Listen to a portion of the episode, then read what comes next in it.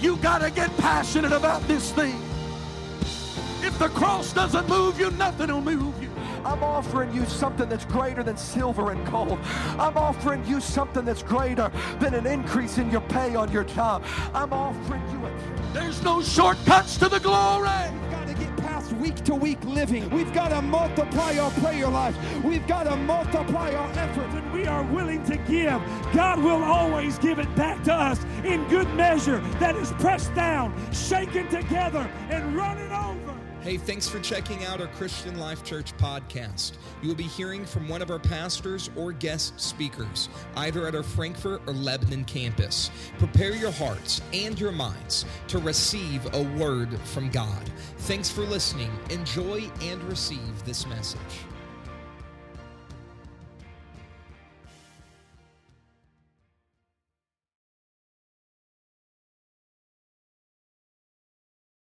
I may be a little different tonight. I'm, I'm maybe not at the end, but in the beginning at least. I may, I may sound a little teachy tonight. Is that all right? Maybe we'll treat for a little bit tonight. I feel the Lord has impressed me. I there's nothing new under the sun, but I've gone back and began to read a passage of scripture that I have pondered many times in my spirit, looking at, and the Lord opened some revelation in my mind to understand and comprehend some things that I've never seen before. And I want to share that with you tonight. If you have your Bibles and would like to turn with me to, to the book of Isaiah, chapter 28. And I'm going to read three verses from Isaiah chapter 28. I'm going to read verses 16 through 18. Isaiah chapter 28, verse number 16. Amen.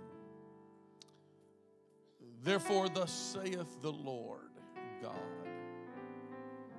Behold, I lay in Zion for a foundation a stone, a tried stone a precious cornerstone, a sure foundation.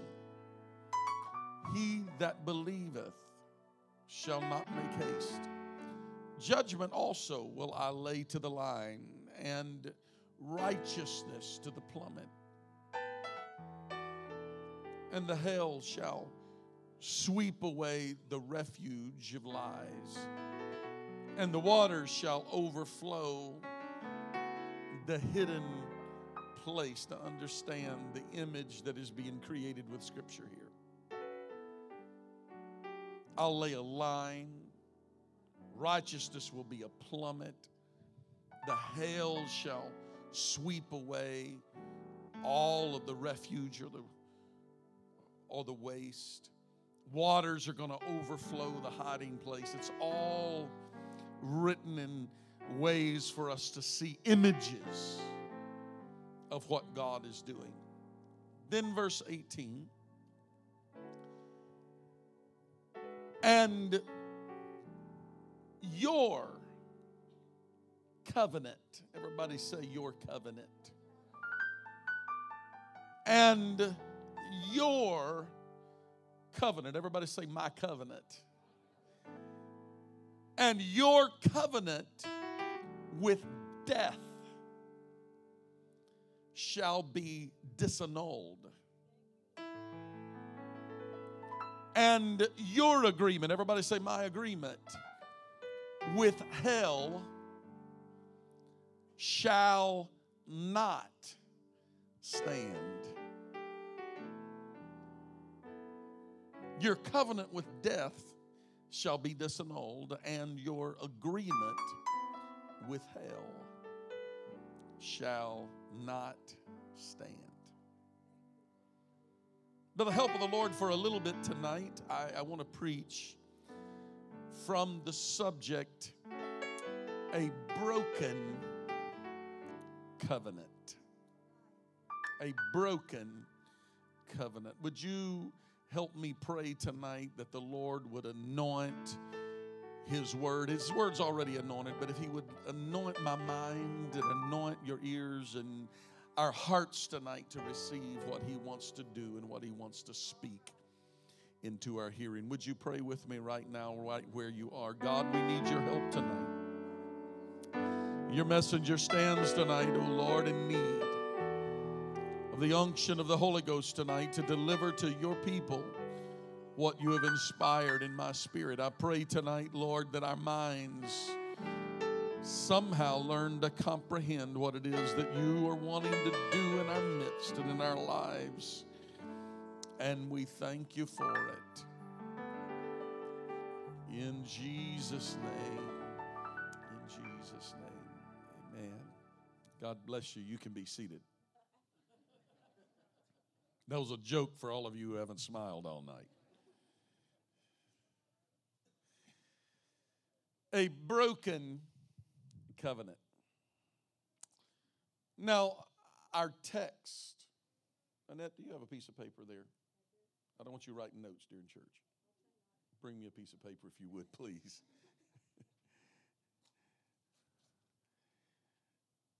our text, thank you. Our text is a powerful prophetic scripture declaring the end of the old covenant and the beginning of the new covenant. I'm going to take you to Bible class for a little bit tonight. Everybody say the end of the old covenant and the beginning of the new covenant. Our text heralds the message of the arrival of Jesus Christ and heralds the redemptive work that is going to be done and how it is going to be applicable to us. I was talking to somebody yesterday and I said to them, I always pray that my ministry is not just words. It's wonderful to know certain things of Scripture. But I hope at the end of the day, when I finish a message, that it's more than just I learned some piece of Scripture, but I want you to know how to apply it to your life. I've heard great messages before, and at the end of the message, I'm like, what am I supposed to do with that? My mind's been blown, but if I don't know how to put it into practice into my life, I, I haven't accomplished anything.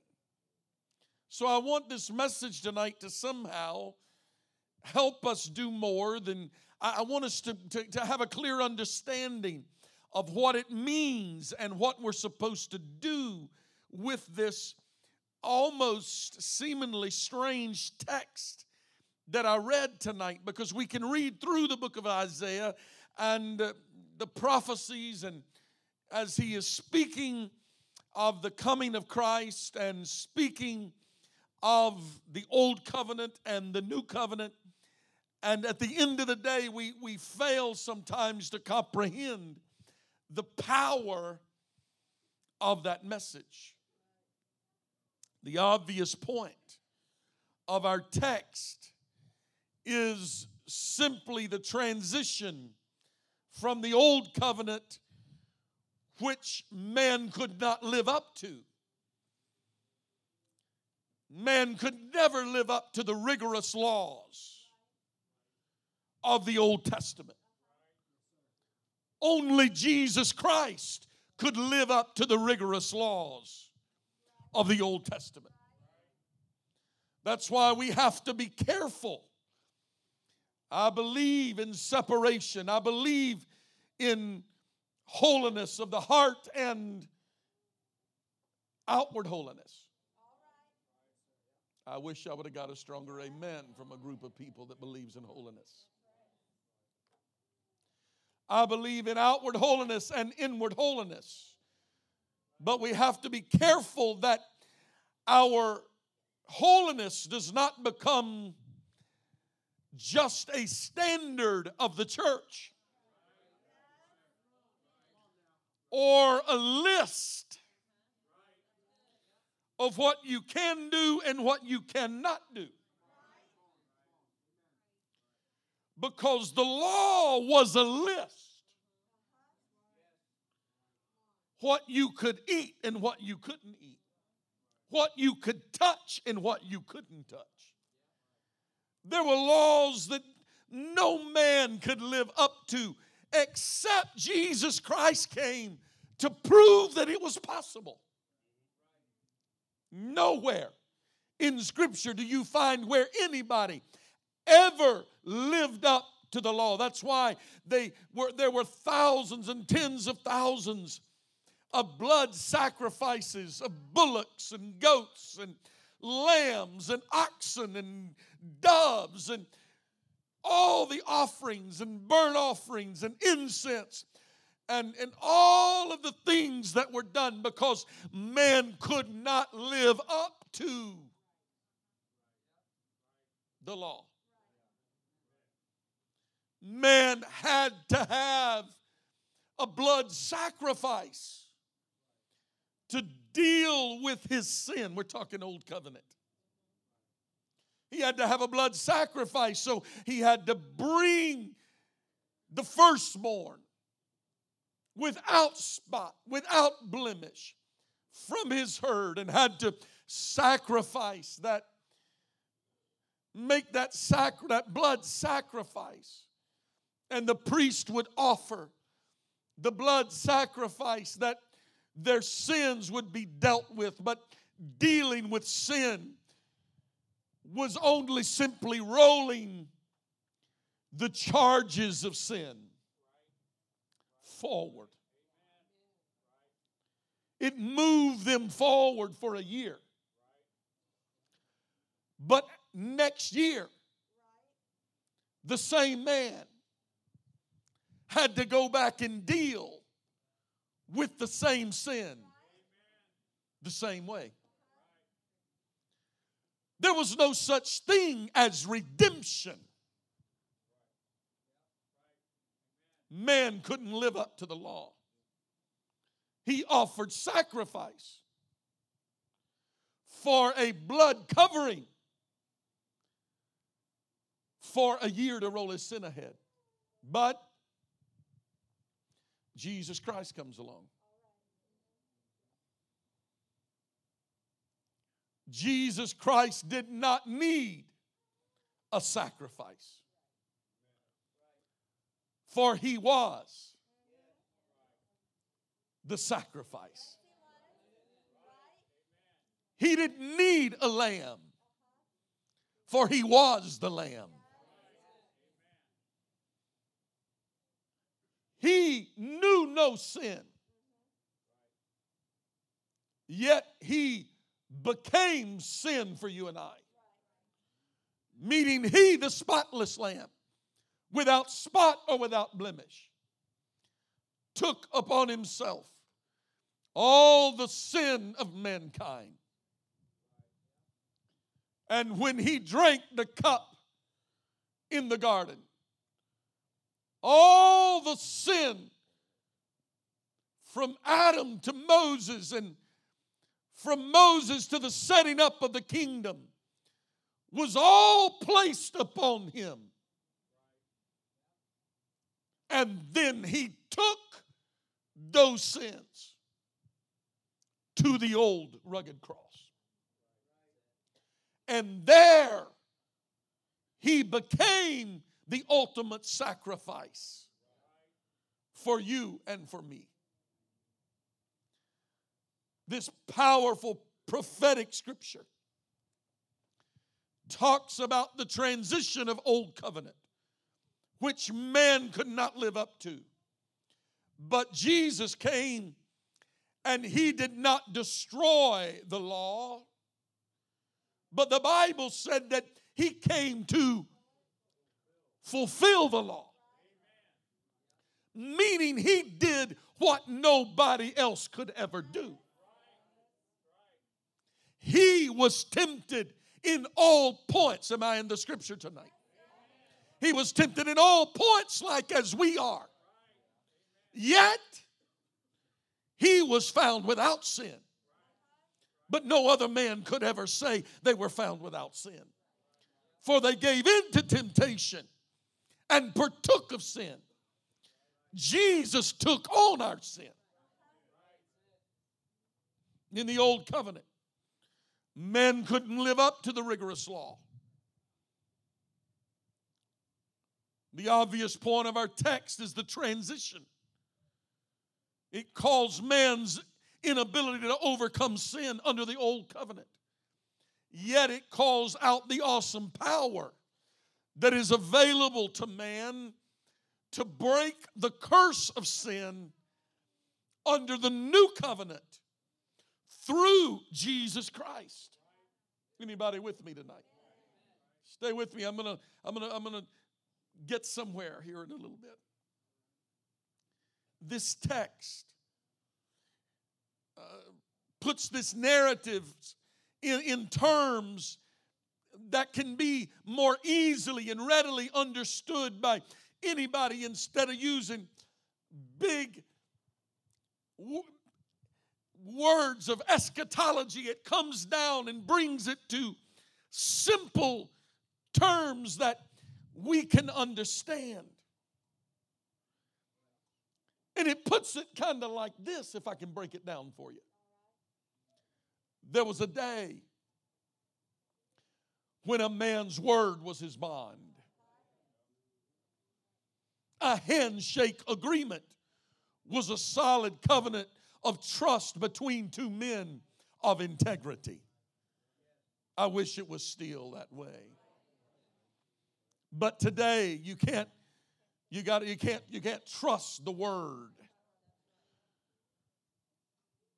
Was involved in a business deal for the church a few days ago and I sought outside counsel and they said get it in writing.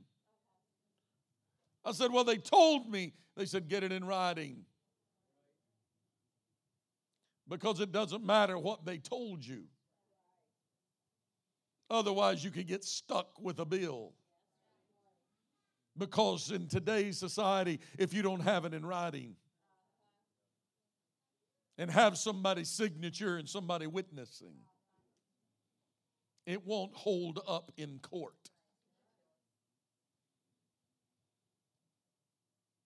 There was a day when a man's word was his bond. In Bible times, a covenant was the highest form of trust. I believe that God placed within man, He built within man something that makes it difficult for men to break covenants. The Bible said in the end time that we would see more and more rampantly that men would be truce breakers. It used that word. In other words, they would break covenants covenants would have very little or no value.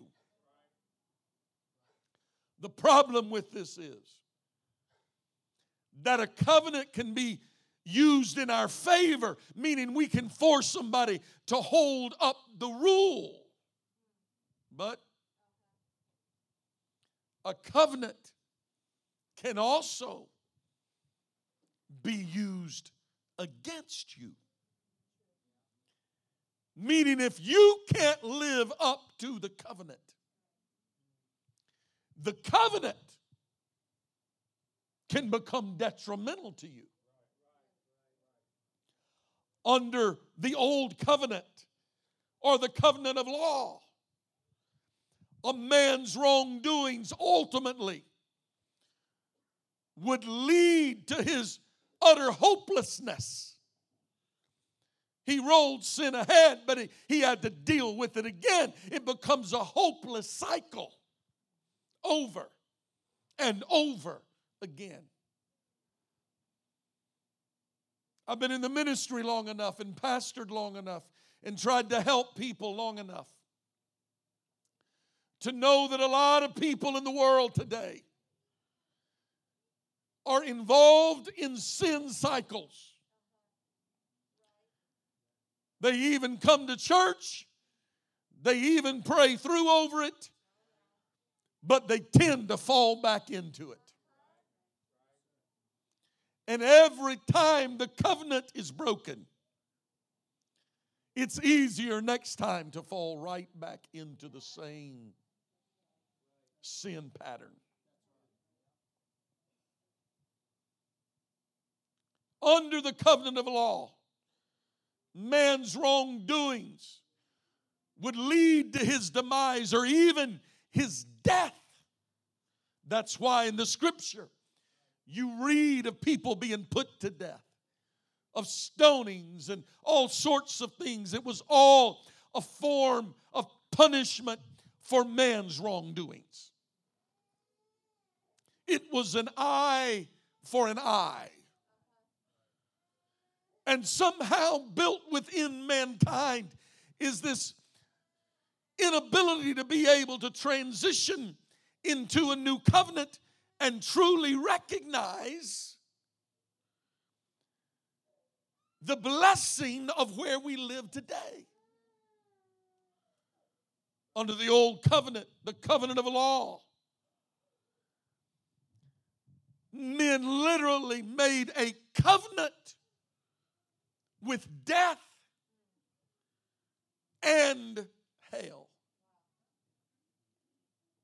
One without hope would have no recourse. As a matter of fact, the sacrifice of lambs and bullocks was only for the Jewish people.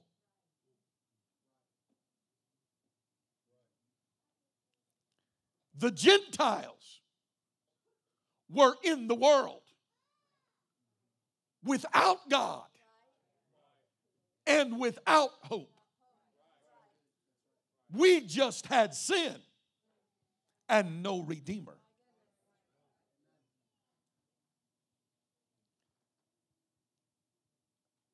Our covenant was not a covenant of hope and restoration or salvation. Our covenant was a covenant with death and with hell. One without hope would have no recourse, no prescription to alleviate the pain, no remedy for sin, no response to the penalty of death. I pick up at this point tonight to say the enemy has fooled far too many people into believing that their destiny, their future, is bound to be one of misery and despair.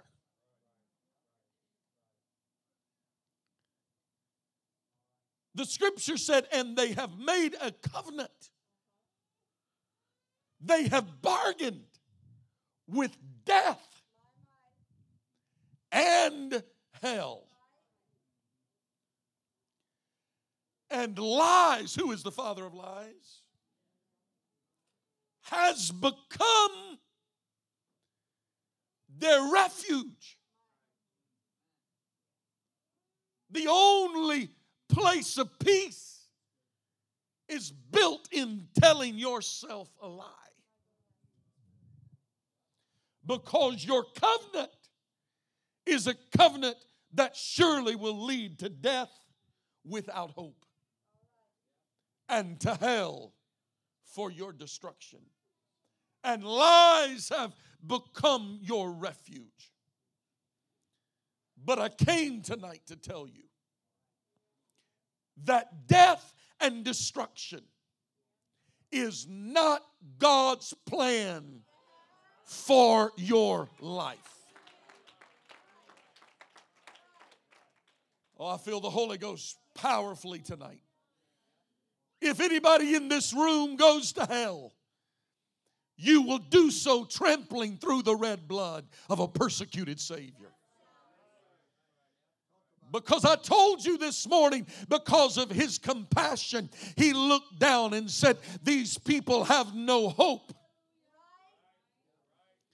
You can make lies your refuge and tell yourself that I could never live for God and I could never live up to the standard of the church and I could never be what the church is and be what God has called. You can make lies your refuge, but you will find no refuge in that lie that is sent from the pit of hell. The Lord of heaven has sent this preacher here tonight to tell someone, Behold, I lay in Zion for a foundation, a stone, a tried stone, a precious cornerstone, a sure foundation. In other words, he said, You were in the world without hope, but I sent Jesus Christ to you to send hope to you.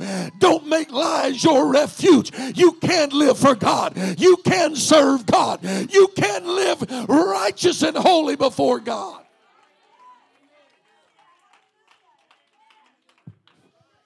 The devil wants people to think you'll never be good enough to serve God. I come tonight to rebuke that word. I come tonight to declare in the name of the Lord Jesus Christ, every person in this building, you can live for God. You can live separate from the world. You can live up to, you can live it.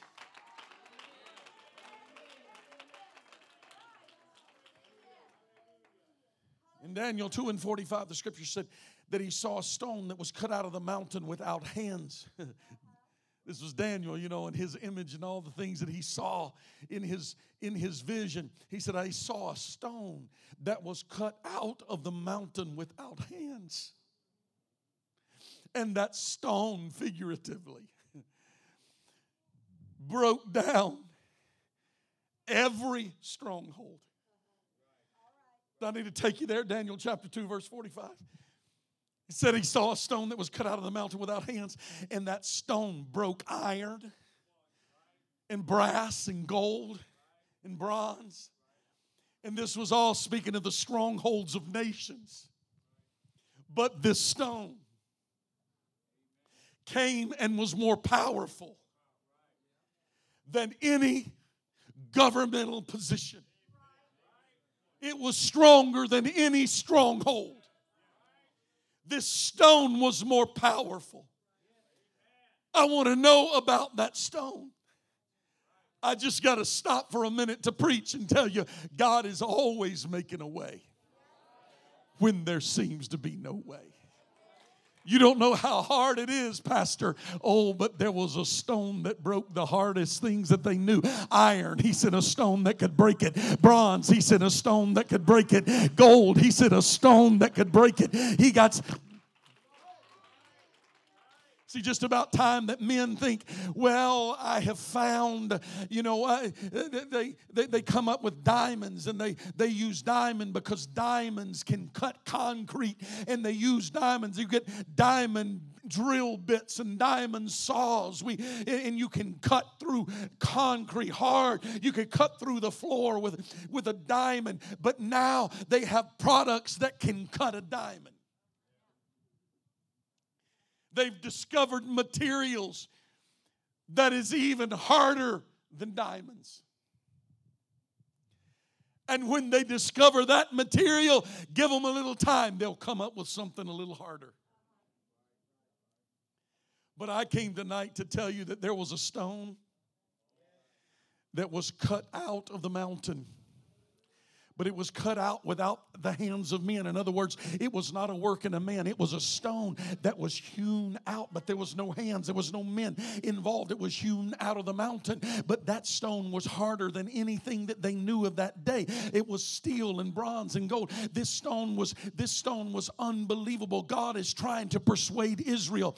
I don't like what you're doing, but I still love you enough and I'm reaching for you. And although you're not living right, I'm sending you a a stone, and the builders are going to reject this stone. But that rejected stone is going to, to become the cornerstone, it's going to become the sure foundation. You've got to understand the stone that was hewn out, that stone that could break steel and bronze and brass, that stone is going to become the cornerstone and the foundation of a new covenant. You've been living under an old covenant, but I got a covenant. I got a stone that's badder than any anything you could ever imagine. The most, the hardest governmental position. The Romans are nothing for the stone. They're going to put him to death, but the stone's going to come back to life. You can't stop the stone.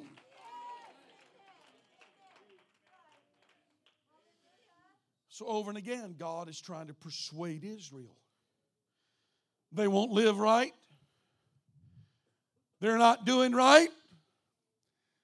And God sends a prophet Jeremiah weeping. And he says, For I know the thoughts I think toward you thoughts of peace and not of evil to give you an expected end. Why in the world wouldn't God come with judgment and wrath and bust their hides and tell them, I'm going to destroy you? He did a few times, but He would only let them be destroyed for a period of time. He may let them be destroyed for 30 years under one king and 20 years under another king, but before long, He comes back and says, I love you too much. I got to pull you back up. And then all of a sudden, He says, The army's too big. Let them go all the way down to 300. 300. Now I want 300 to go up against up against a, a, a, an army that is so far surpassing. And he said, You don't even need weapons. All you need to do is just go out and let your little light shine. And when your light shines, I'm going to send a thunder, and they're going to be confused, and I'm going to destroy them because I love you. Don't ever think God is going to leave you in your dilemma. He's always making a way. I don't know how, God knows how.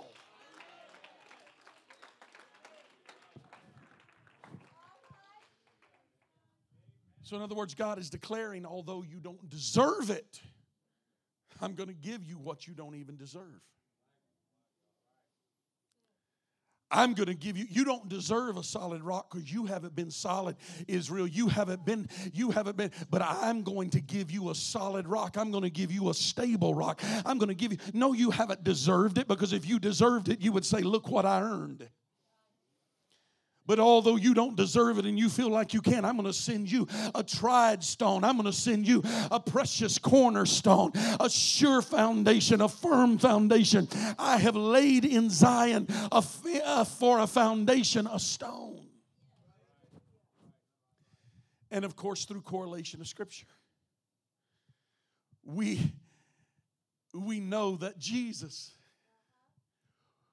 is the stone because the stone that was hewn out of the mountain was nothing but an image for us to be able to see and imagine. A stone hewn out of a mountain without hands that could break iron and brass and clay and all of these things it could break. What what is there to learn about that? It is an image of Jesus Christ who without the hands of man born of a virgin came into a world and the government tried to overthrow him but he kept breaking the government. He kept going beyond. And the old covenant wasn't good enough, but it was able to usher in the new covenant.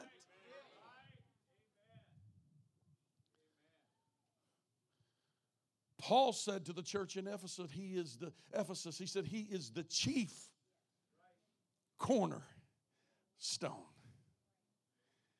Peter declared he was a living stone in First Peter chapter 2, verse number 6 through verse number 8. He said, Wherefore also it is contained in scriptures, Behold, I lay in Zion a chief cornerstone, elect precious, and he that believeth on him is not confounded. Unto you, therefore, which believeth, he is precious.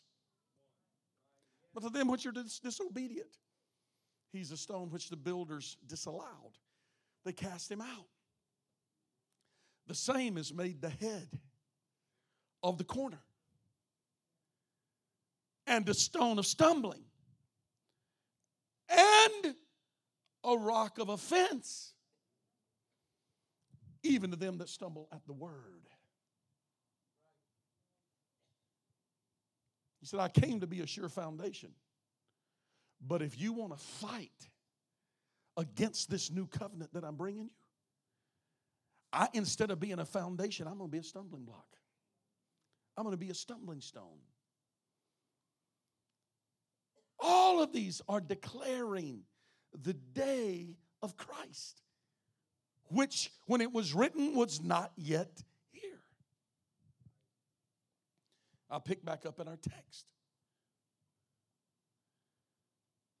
And your covenant. Everybody say the old covenant. Everybody say, My old covenant and your covenant with death shall be disannulled. In other words, your covenant that you have. More, you've got it written down. There is a covenant with death. It is appointed unto man wants to die. And the covenant with death is that when you die, you are finished. You are ended. You are doomed. It is over. But the prophet said, Your covenant with death is going to be trumped. It's going to be disannulled. In other words, somebody with a higher power is going to come and pull out a pen and is going to scratch out the old Lucifer's name and going to say, It doesn't really matter what you said. It doesn't really matter what your ordinance toward death said. It doesn't matter. Verse 18, and your agreement with hell shall not stand.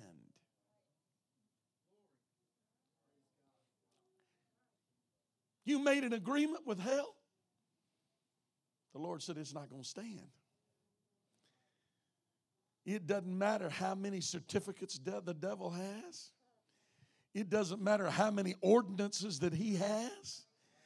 It doesn't matter how long his list is of your mistakes, your failures, the times that you came to the altar and went back on God. None of that matters because he said your covenant with death and hell is going to be disannulled and is not going to stand. In other words, God said, in the middle of your impossible situation, I'm going to send you some help. Because as a Gentile people, our covenant was death and hell. But God says, in the middle of your agreement, I'm going to throw out a lifeline to you. I'm going to send out a ray of hope to you. The old covenant said death and hell. But the Lord said, I'm going to send you an advocate. I'm going to send you redemption. I'm going to send Jesus to you. The old covenant is going to be disannulled what was held and used against you can no longer be used against you. You are in a dismal situation under an old covenant, but he's saying, I am going to send you Jesus. He calls him a stone that was hewn out of the mountain. He calls him a firm foundation. He calls him a chief cornerstone. He called him the stone that was disallowed by the builders. He talked about him in many ways, but ultimately he is saying, I'm going to send you Jesus. I'm going to send you hope in the middle of your struggle. Under the old covenant, hell and death has a grip on you, but I'm sending you one that will break the curse of hell. I'm sending sending you one that will, under your old covenant, death has dominion over you. But under the new covenant, I'm sending you one to give you hope beyond the grave. That's why that when we go to a funeral service of somebody who is saved, sanctified and set free, we can take First Corinthians chapter 15 and say, behold, I show you a mystery. The covenant with death said, You're going to sleep on. But behold, I show you a mystery. We shall not all sleep, but we shall be changed in a moment, in the twinkling of an eye, at the last trump. For the trumpet shall sound, and the dead shall be raised incorruptible, and we shall be changed. Wasn't true under the old covenant, but under the new covenant, we no longer, we no longer have a covenant with death under the old law. The new covenant says, I have a covenant with Jesus Christ that says death and hell are not the end. It doesn't matter what you're going through tonight. It's not the end. He sent a Savior to say, Here's hope for you. It doesn't matter what you're feeling. He says, I'm sending hope.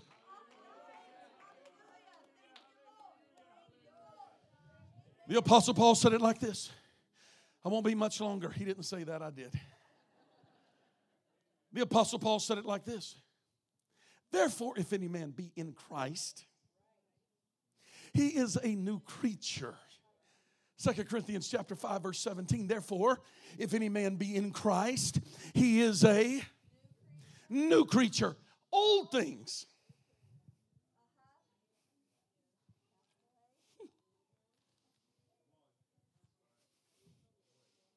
That's not worth the paper it's written on.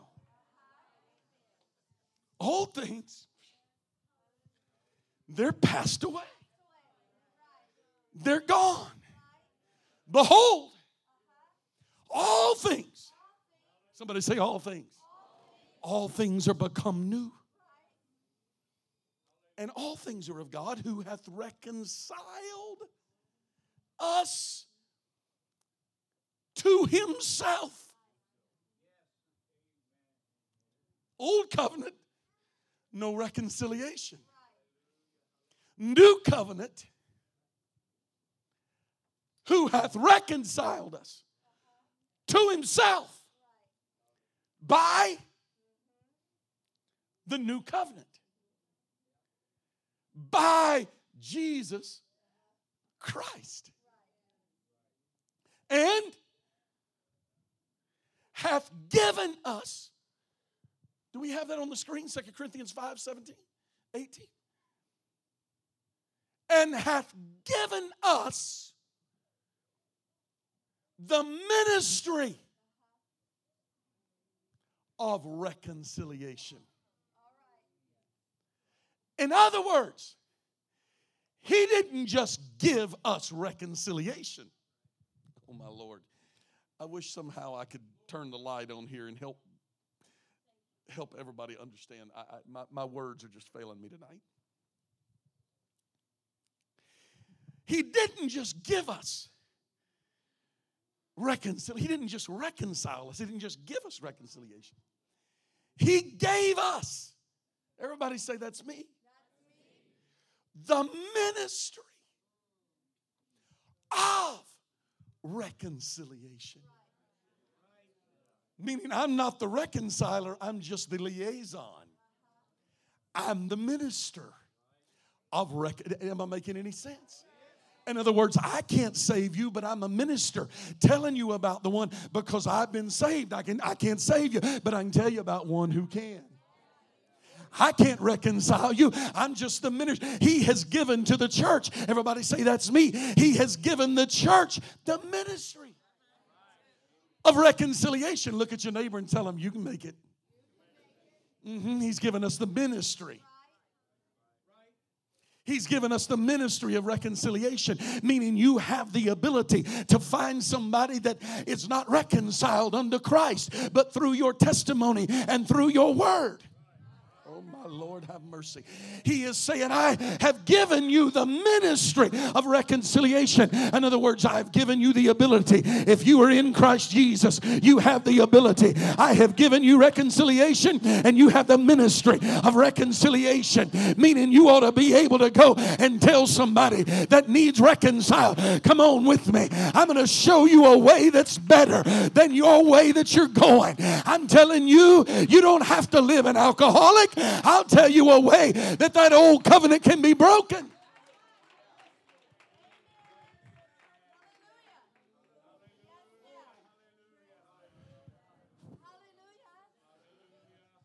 Under the old covenant, sins were rolled ahead. Now, under the new covenant, he has reconciled what needed reconciled. You understand what reconciliation is, right? Let me make it plain. If I have an issue, come over here, Dylan. If my wife and I have some differences, no, we don't. Stand up here with me. No, no, we don't. No, we don't. Don't anybody get me wrong now. I mean, we all she's always right.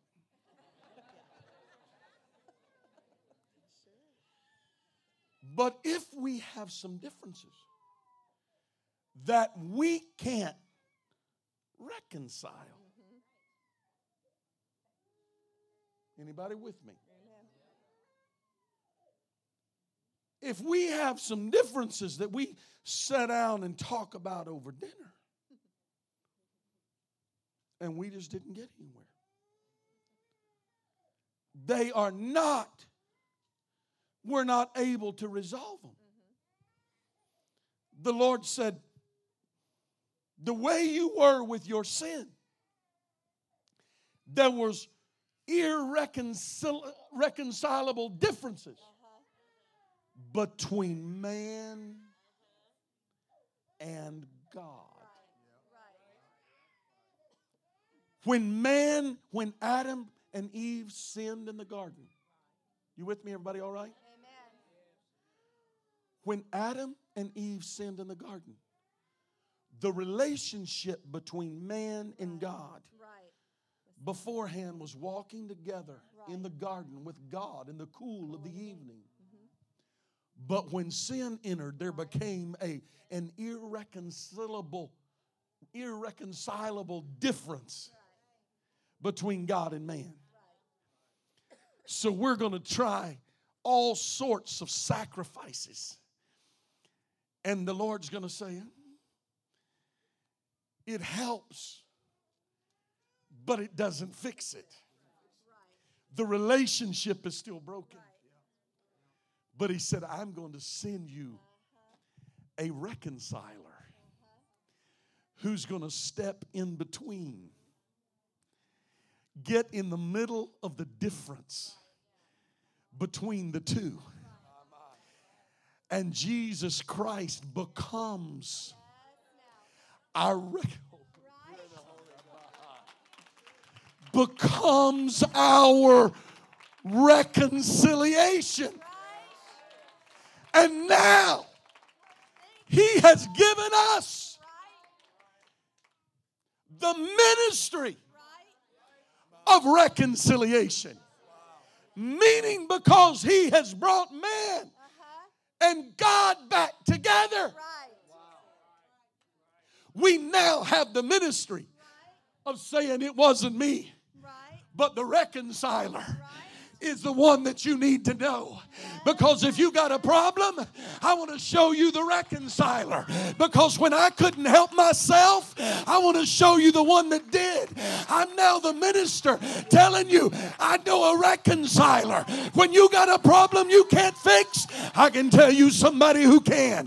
When you got a situation that you can't resolve, I can tell you about someone who can.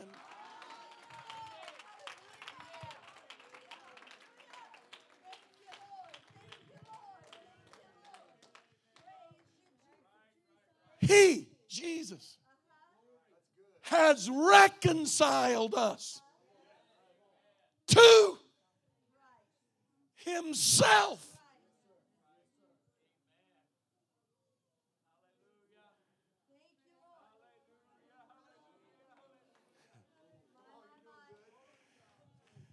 That's why in Ephesians chapter 2, I know I'm using a lot of scripture and all kind of weaves and webs tonight.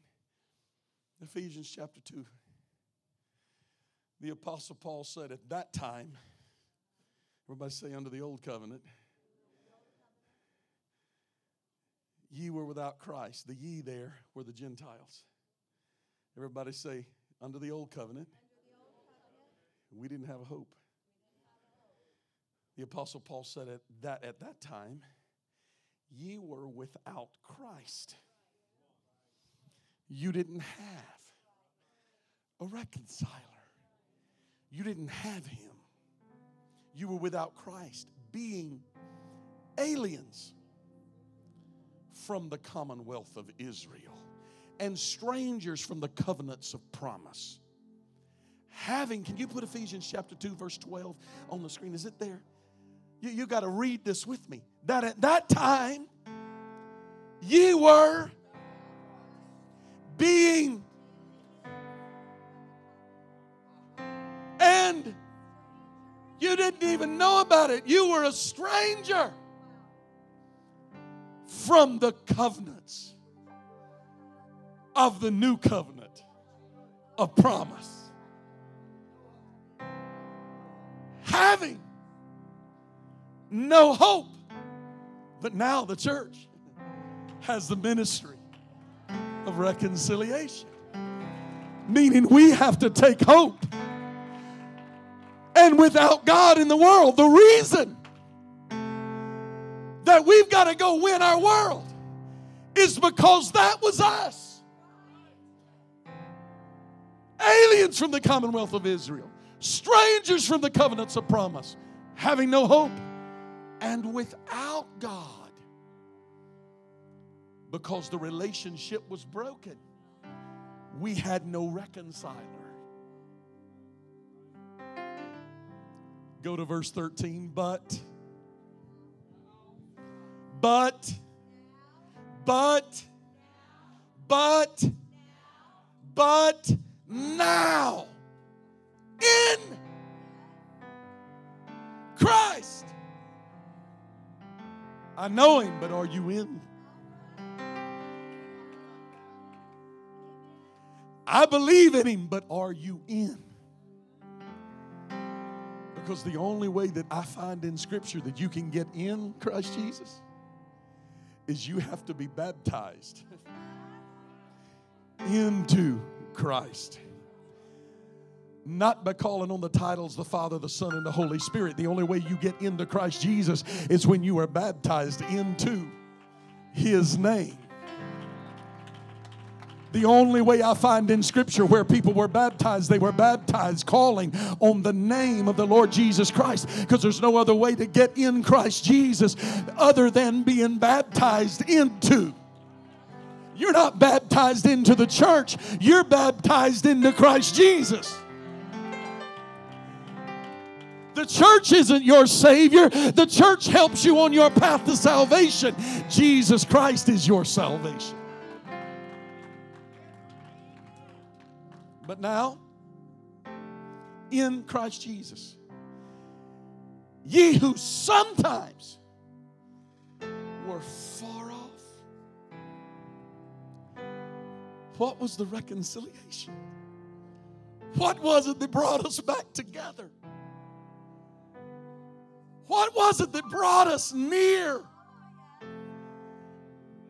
Brought the irreconcilable differences back together put man and God back in union. Only one thing could do it. It wasn't the blood of a lamb or a goat, but it was a spotless lamb of Jesus Christ.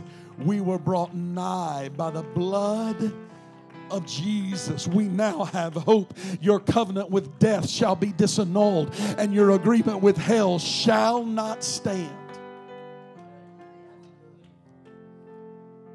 Stand with me now. This is how the Apostle Paul explains it.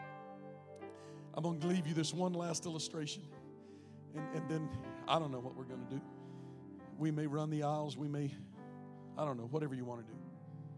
Run to Pizza Hut if you want to. It's not my message anymore. I've done what the Lord asked me to do. Colossians chapter 2, verse 14, real quick. If you can just get that there. Thank you. That, let's give the team in the back a great big hand. Thank you for staying with me tonight. I've been throwing all kind. Of, I didn't give them any notes beforehand or anything. They do a good job. Colossians chapter 2 verse 14. Blotting I remember what you used to be. Your failures you come in the house of God, oh Lord, I worship you, I worship you. The old devil comes, sits down. Mm-hmm. I remember everything you haven't done, you see. Remember that old covenant with death? You, you're not, you're not worthy. You don't deserve. Remember that failure in your life? Remember that mistake? Colossians chapter 2, verse 14. Come on, somebody help me. Blotting. I need an eraser.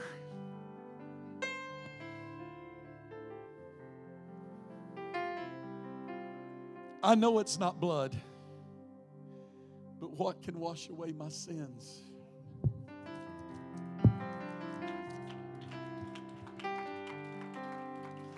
Blotting out.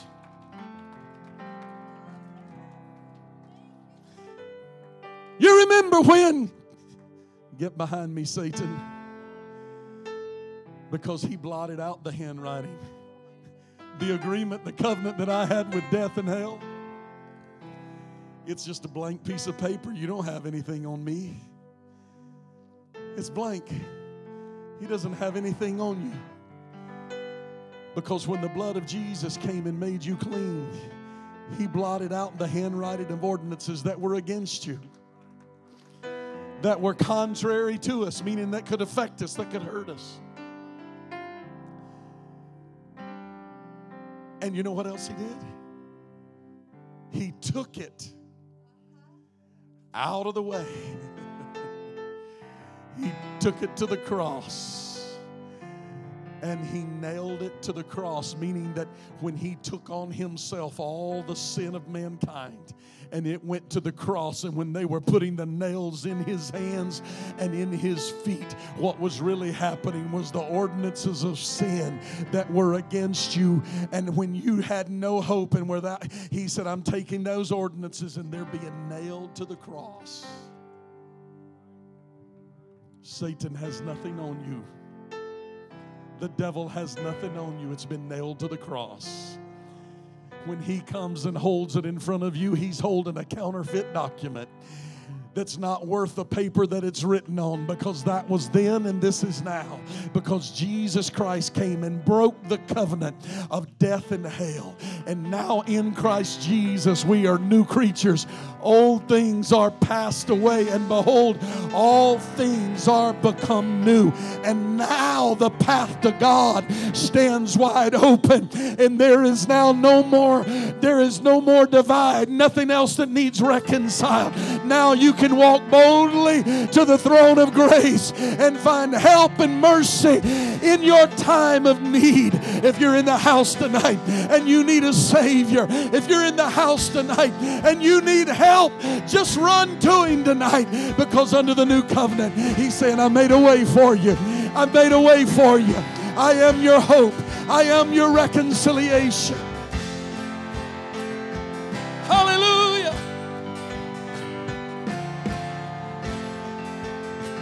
Hallelujah. Maybe the devil's been threatening you and talking to you and reminding you and holding things against you. You know what? He does that to every one of us. I talked to somebody this week and they made a statement to me. They said, Pastor, I regret some things from my past.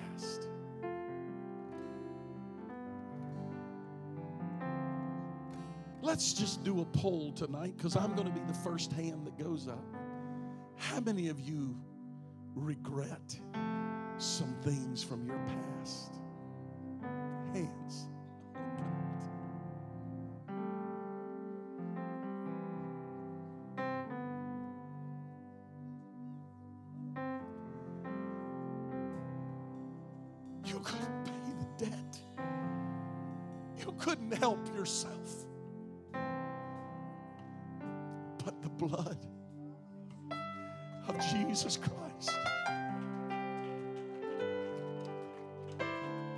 Enemy comes and begins to remind you your failure, you're a mistake, your future is never going to be bright again. Rebuke him in the name of the Lord Jesus Christ and declare the handwriting of ordinances that were against me have been taken out of the way and been nailed to the cross. We all regret things. Even Jesus Christ Himself cannot change our past. I want you to understand that. Even God Himself cannot change your past. But you and God can change your future. If the enemy's been haunting you, been reminding you, been throwing things at your face, I dare you tonight to step out boldly and declare in the name of the Lord every stronghold, everything that He has been using against me. In the name of the Lord Jesus Christ, I put it behind me and I go forward. I'm not what I used to be. I may not be everything I ought to be, but I'm not what I used to be. That old covenant with death and hell is broken. In the name of Jesus, I will go forward by faith. Let's respond to the word of the Lord tonight. Respond to the word of the Lord tonight. Every high thing must come down. Every stronghold shall be broken. You wear the victor's crown. You overcome. You overcome. Every must come down. Every stronghold shall be broken. You wear the victor's crown. You overcome. You overcome. Every must come down. Come on, let's just turn this place into a prayer room for a little while tonight. The reconciler is in the house. He has given us the ministry of reconciliation. Come on, church, let's let God do some work in the house tonight. Let Him reconcile someone tonight.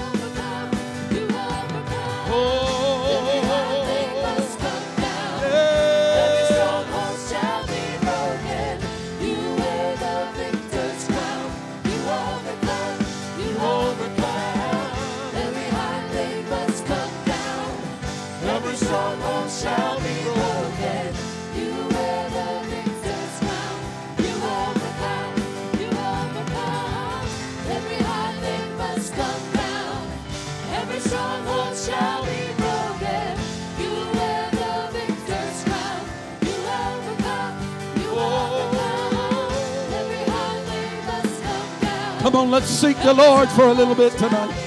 Seek the Lord for a little bit tonight. Draw nigh unto God, and He will draw nigh unto you. Let reconciliation work in your life tonight. The old covenant has been broken. We're a new creature in Christ Jesus.